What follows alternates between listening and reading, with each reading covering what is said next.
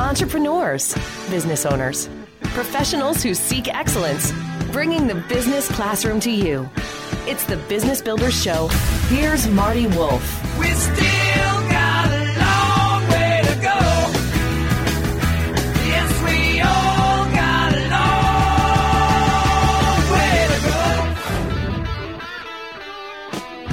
Welcome to the Business Builders Show with Marty Wolff, the show for entrepreneurs, business owners, and business leaders. I'm Marty Wolff, your host for the Business Builders Show, and along with my executive producer, DC Taylor, we will be your guides on this learning journey. Let me tell you my super objective in being with you today. I want to enthusiastically share stories and information to inspire leaders. That's you, by the way, so you can inspire others. My guest with me today is a special guest. His name is Adam Davidson. Hi, Adam. How are you, sir? Hey, Marty. How are you? I'm, I'm doing. great. I'm doing great. Uh, we're going to be talking about uh, a bunch of things that Adam Davidson is in, involved with, but we're going to focus primarily on his great book, which was referred to me by Tom Peters, and the title of the book is "The Passion Economy: The New Rules for Thriving in the 21st Century." Let me do a formal introduction.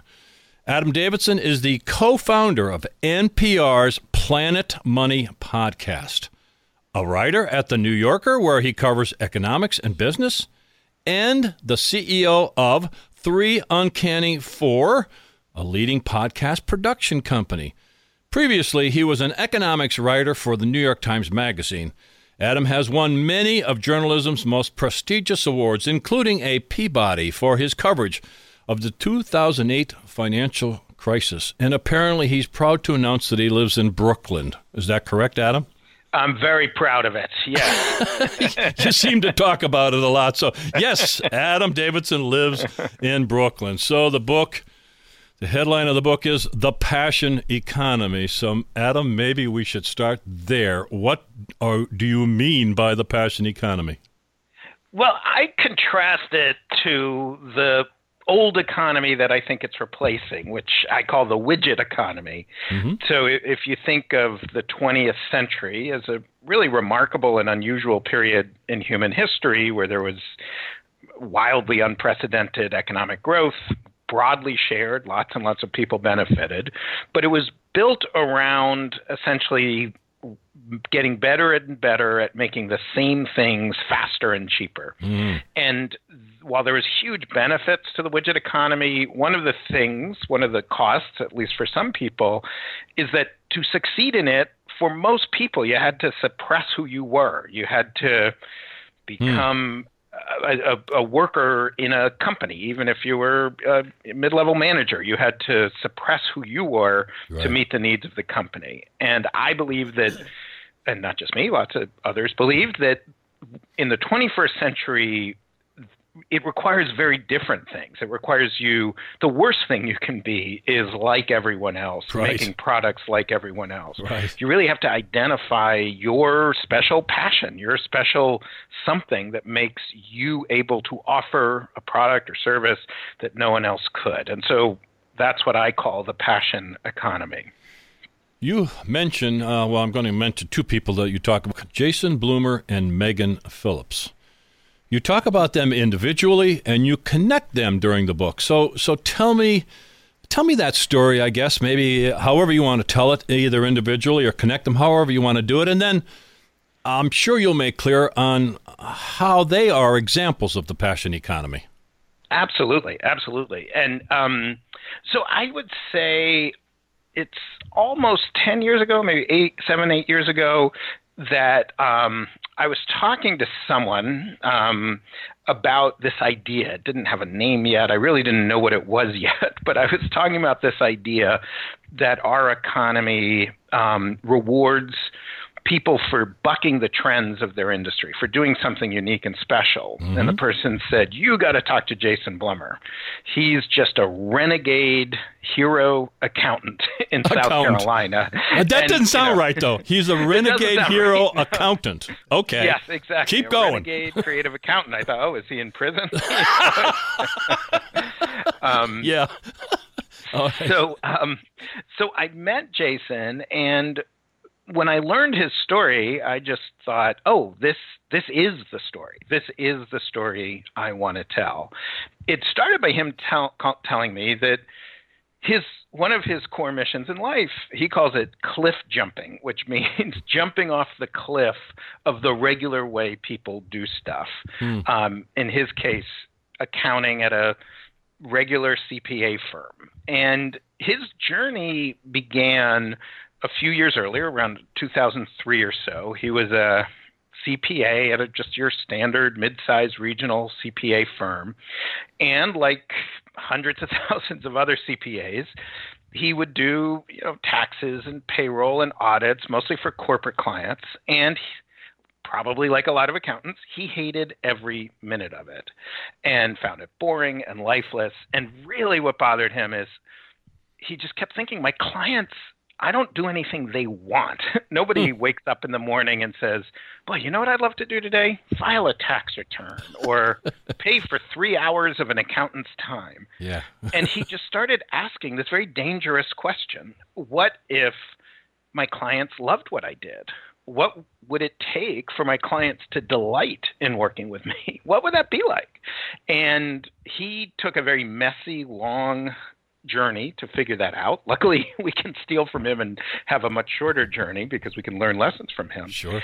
And basically, he systematically studied what makes me me and what makes the and who are the people I click with, and what are the things I can do for them that no one else can. And again, the, the story has a lot of beats, and he made a lot of mistakes, but what he realized is there was one kind of client he really reacted well to and who seemed to react well to him, which were creative professionals, graphic designers, marketing people, ad people, who are really good at their creative work but don't know how to think about money. Mm. And so he realized, oh, those people, I'm really good at helping them think about their business in a rational, reasonable way. And that is now what his business is. He mm-hmm. works with creative professionals. Actually, after finishing the book, I became one of those creative professionals who hires him. Excellent. Um, it's a little embarrassing to admit. I'm an economic journalist. I'm not always the best at thinking about my own. uh, and cobbler has no shoes, right? Exactly. Yeah. right. And he's very good at it. Yeah. And that is, and and a bunch of lessons that I've learned from Jason. Um, so one lesson is do that thing that you are uniquely well. Pay a lot of attention. So if you think back to when he started this journey, like so many of us, he had lots of clients. They all paid him around the same amount. And it was hard to figure out that there was a subset of clients that mm-hmm. were really special and that he seemed to be doing something special with. Mm-hmm. Then the really terrifying thing that he did is he fired the clients who weren't special. That, and yeah, he wow. said, I'm only going to work with those people. And then the next thing he did is he said, I'm not going to price by the hour. It's not going to be 50 bucks an hour or whatever to work with me. I'm going to price based on the value I bring you. And that puts pressure on him. I mean, as he points out, oh yeah, based on the hour, you're actually your interests and your client's interests are opposite. I want my accountant to do everything and as quickly as possible, and they want to take as much time as possible. Yeah. But if you price based on the value, so if he's able through his insight to make me make my business three hundred thousand dollars better, then I'm not going to pay him all that three hundred thousand. But if I pay him thirty thousand, I'm going to feel like I got away with something, like I got something really good. And by the way, I think those numbers are not inaccurate. That's mm-hmm. around probably yeah. my own experience with him. Right. And so pricing based on value, A, it's a more realistic recognition of what's happening. B, it's probably going to be a lot more money, but only if he's doing the thing that he actually creates value. If all he's doing is routine work, like filing your tax return, he, he's not acting act, adding a lot of value. You could get TurboTax to do it. Yeah. Yeah. And then number three, he gets to have far fewer clients. So he used to, like most CPAs, have hundreds of clients. Now he has 40, and that feels like about as many as he can handle because he's really wrapped up in our business in a yeah. very real way. Yeah. That was a hugely heroic step. I mean, that was that took huge courage to take that step. And and and, and, and, and he God did bless it him. as a father with young kids and Yeah. a wife who Yeah. wasn't making a lot of money. I mean, it was it could have gone bad, and I Yeah, in the beginning exactly. it did go bad a little bit. He had some lean years, Yeah. but he's doing very well now.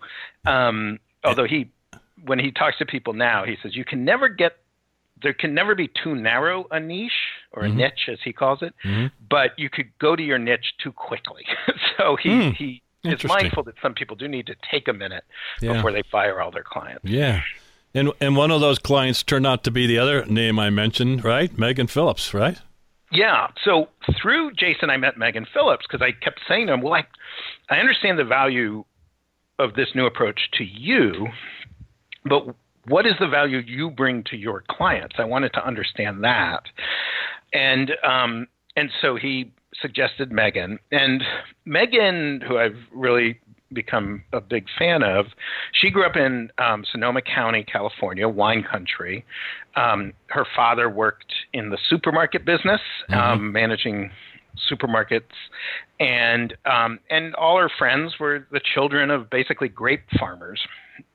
And she grew up, got started a marketing company, and like so many new entrepreneurs, she was terrified of having enough business, and she said yes to every single person Right. who knocked on her door, Right. and did whatever they asked her to do.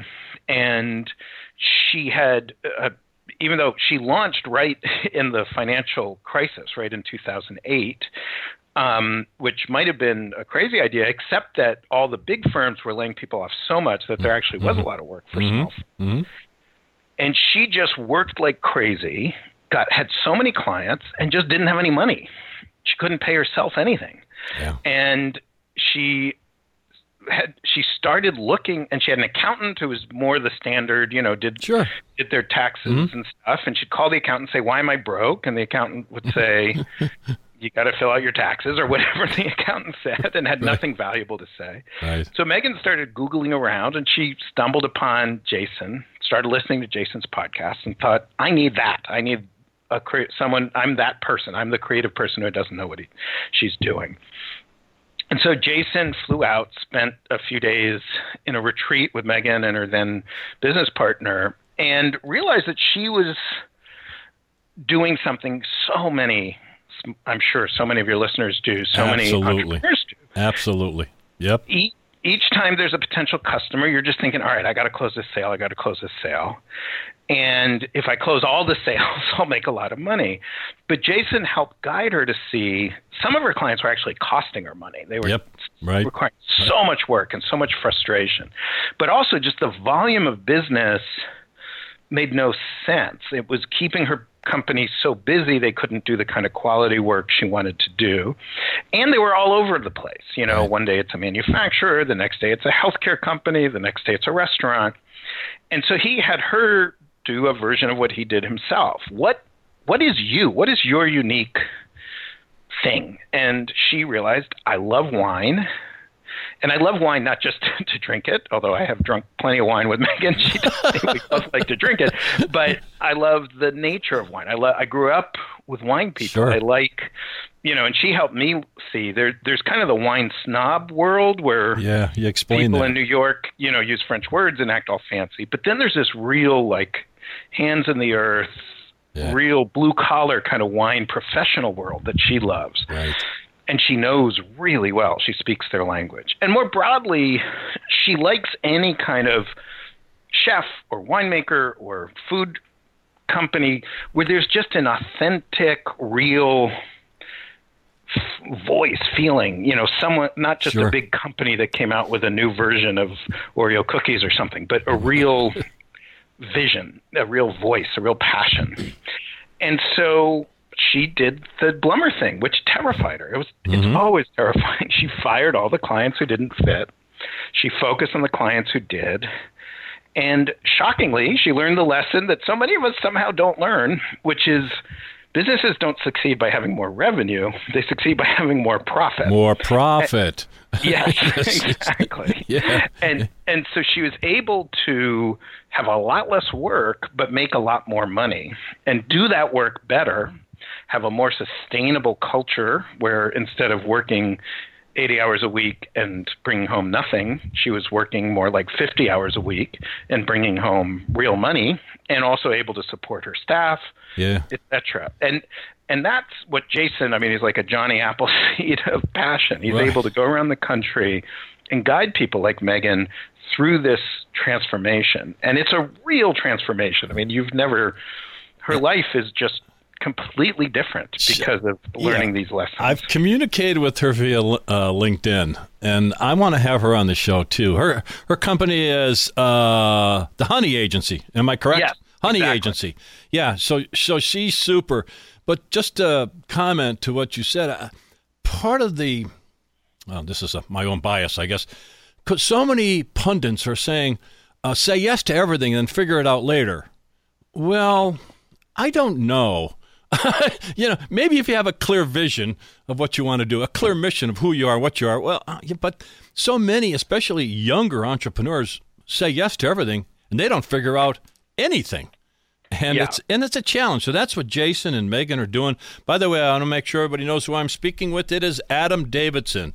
He is the co-founder of NPR's Planet Money, and he has a new podcast company we're going to talk about in a few minutes. His book is The Passion Economy: The New Rules for Thriving in the 21st Century. It is a great book. Adam, I want to move to chapter nine. I loved this story. And the chapter nine is titled Don't Be a Commodity.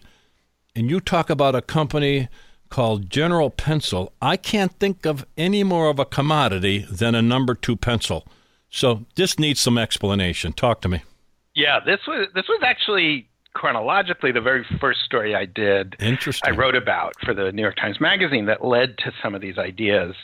Um, I went. I, I mean, honestly, it, it was just an, at first just an excuse to go to a pencil factory because I like going to factories and it's fun. Sure, yeah. And I somehow learned that there was still a pencil factory right across um, the Hudson River from Manhattan called General Pencil. And I went there, and it's this crazy place. It was this factory was built in the late 1800s.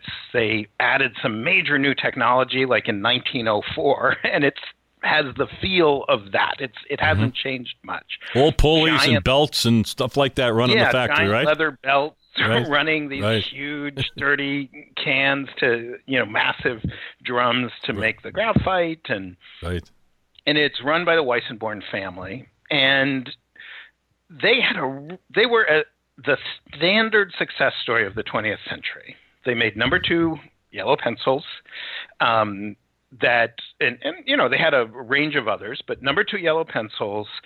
It's a fairly cheap product. It's reasonably expensive to ship long distance. So they just had lots of contracts at public schools and private schools, mostly in the New Jersey area, but around the country. And it was just, you know, every year in America in the 20th century, there's more kids, and so there's more students, and so there's more pencils, and the order, they were basically order takers. They Mhm. took a call. All right, Yep. the Sy- Syosset School District needs, you know, 3,000 gross or whatever it was. We'll send them 3,000 gross. Mhm. And that worked great for about 100 years. And then the story came that a different story that we're so used to. Um, they started hearing about these cheap pencils coming from China. And at first, those cheap pencils were pretty crappy. They break, and the graphite wasn't very good, and school districts didn't like them. But sure enough, those cheap pencils got to be better pencils, but still very inexpensive. Um, China was the Chinese companies were actually had a lot of low cost labor, but they also were buying the latest machines and pencil making technology. Right. And for a good decade, um, General Pencil tried to hold on. They, you know, kept every year Tough. begging each school Yeah. district to keep them on, and just slowly, slowly, Yeah. year after year, they're losing clients, losing clients. And the company's pretty much done. It's just over. And we know that story. That's a story we're very familiar, right? The family business that's destroyed by competition from China. Well, the owner, Jim Weissenborn, his daughter, Katie, never wanted to be in the pencil business. She was an artist. She liked using pencils, but she didn't want to run a pencil company, especially a dying pencil company. But one day she was in a shop and she was looking for pencils for a class she was teaching for children. And she realized there's these cheap number two pencils. And then there's these much more expensive, fancy German and Japanese made pencils that cost a lot and are really good. But she thought, well, those are cr- it's crazy to ask a bunch of like six year olds to spend two dollars per pencil. And she thought, oh my goodness, there's a place in the market for a quality pencil, mm. but not a crazy expensive quality pencil. And she knew that General Pencils, that she knew their product was better and she knew that they could be more adaptable. They could make them in different colors, different sizes. They could create different kits. So she created a line of kits where you could just buy a little box that has sort of here's how to draw mm-hmm. ponies or how to draw spaceships or whatever. Mm-hmm. And here's some pencils and some erasers and some charcoal. And, you know, it could be a nice gift to give your grandkid or whatever it might be.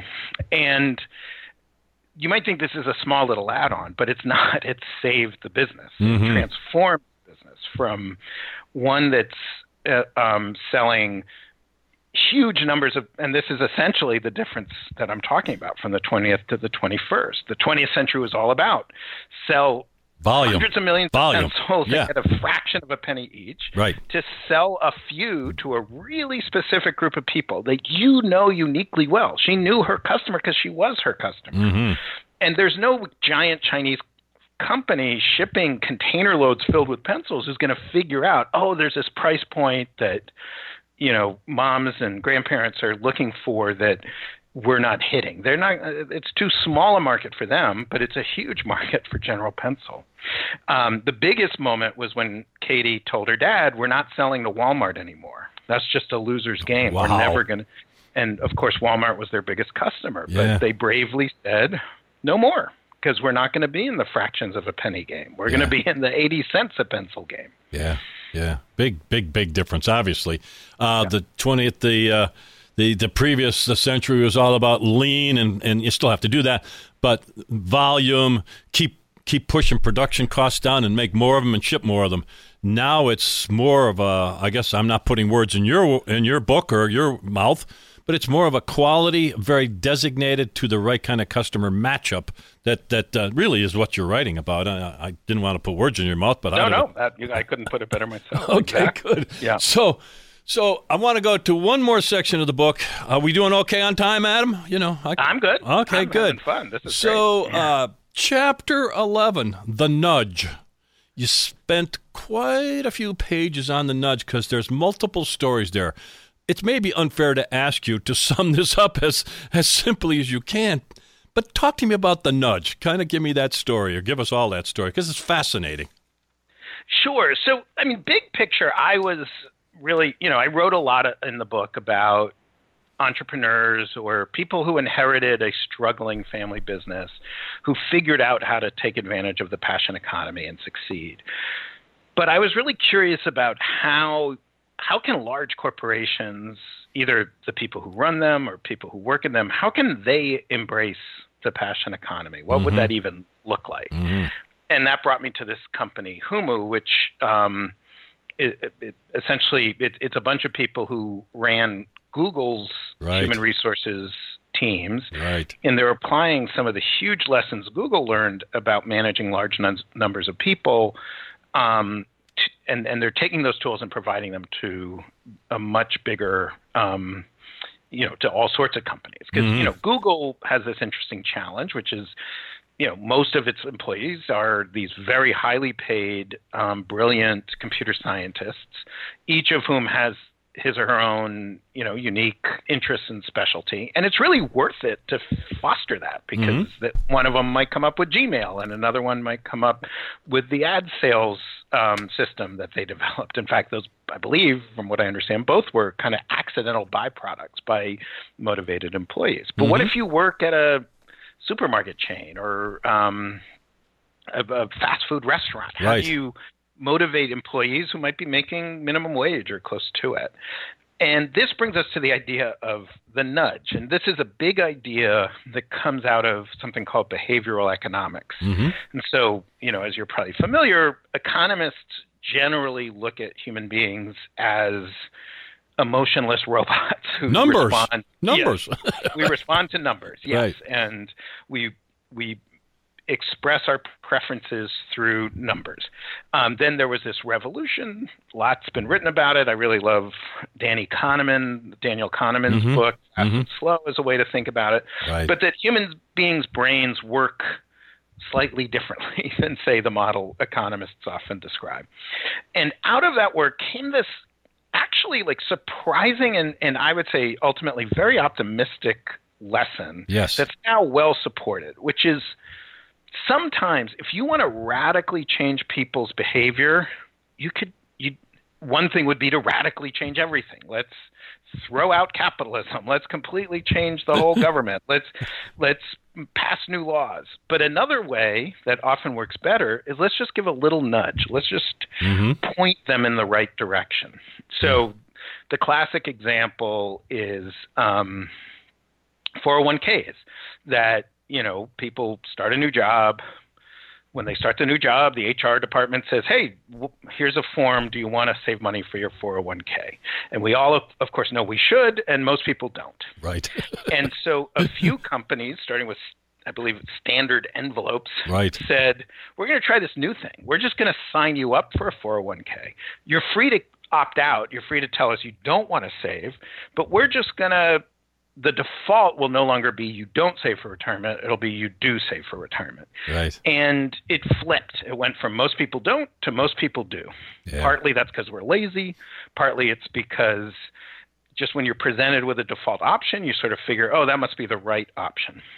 Well it turns out this is crucial for passion that if you think of a large corporation filled with employees you could have the 20th century model of here are our rules and here are our policies and you have to fill out form 372g and you know probably companies still need to do some bit of that Sure. but if you want to motivate your employees, you want to capture their unique passion, you want them to bring their passion to work, there's these subtle nudges you could do. So what Humu does is it, it has it uses artificial intelligence and the Right. most cutting edge Google type Fascinating. Yeah. But but it will say to say the bosses at a company, "Hey, walk up to one employee and just ask them, "What are you thinking about today?" or "What's a change you would make?" Mm-hmm. or and and through these slight little nudges, they're finding it can completely transform a company. Yeah.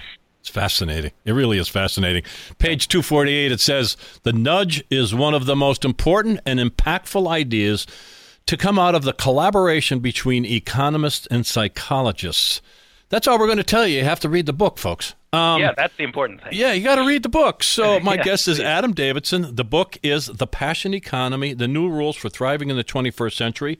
And I'm pretty sure uh, Adam would love to connect with you on Twitter. Is that correct, Adam? Absolutely. I'm at, at at Adam Davidson, and I'm an active Twitter follower, especially people who say nice things about my book, as you know, Marty.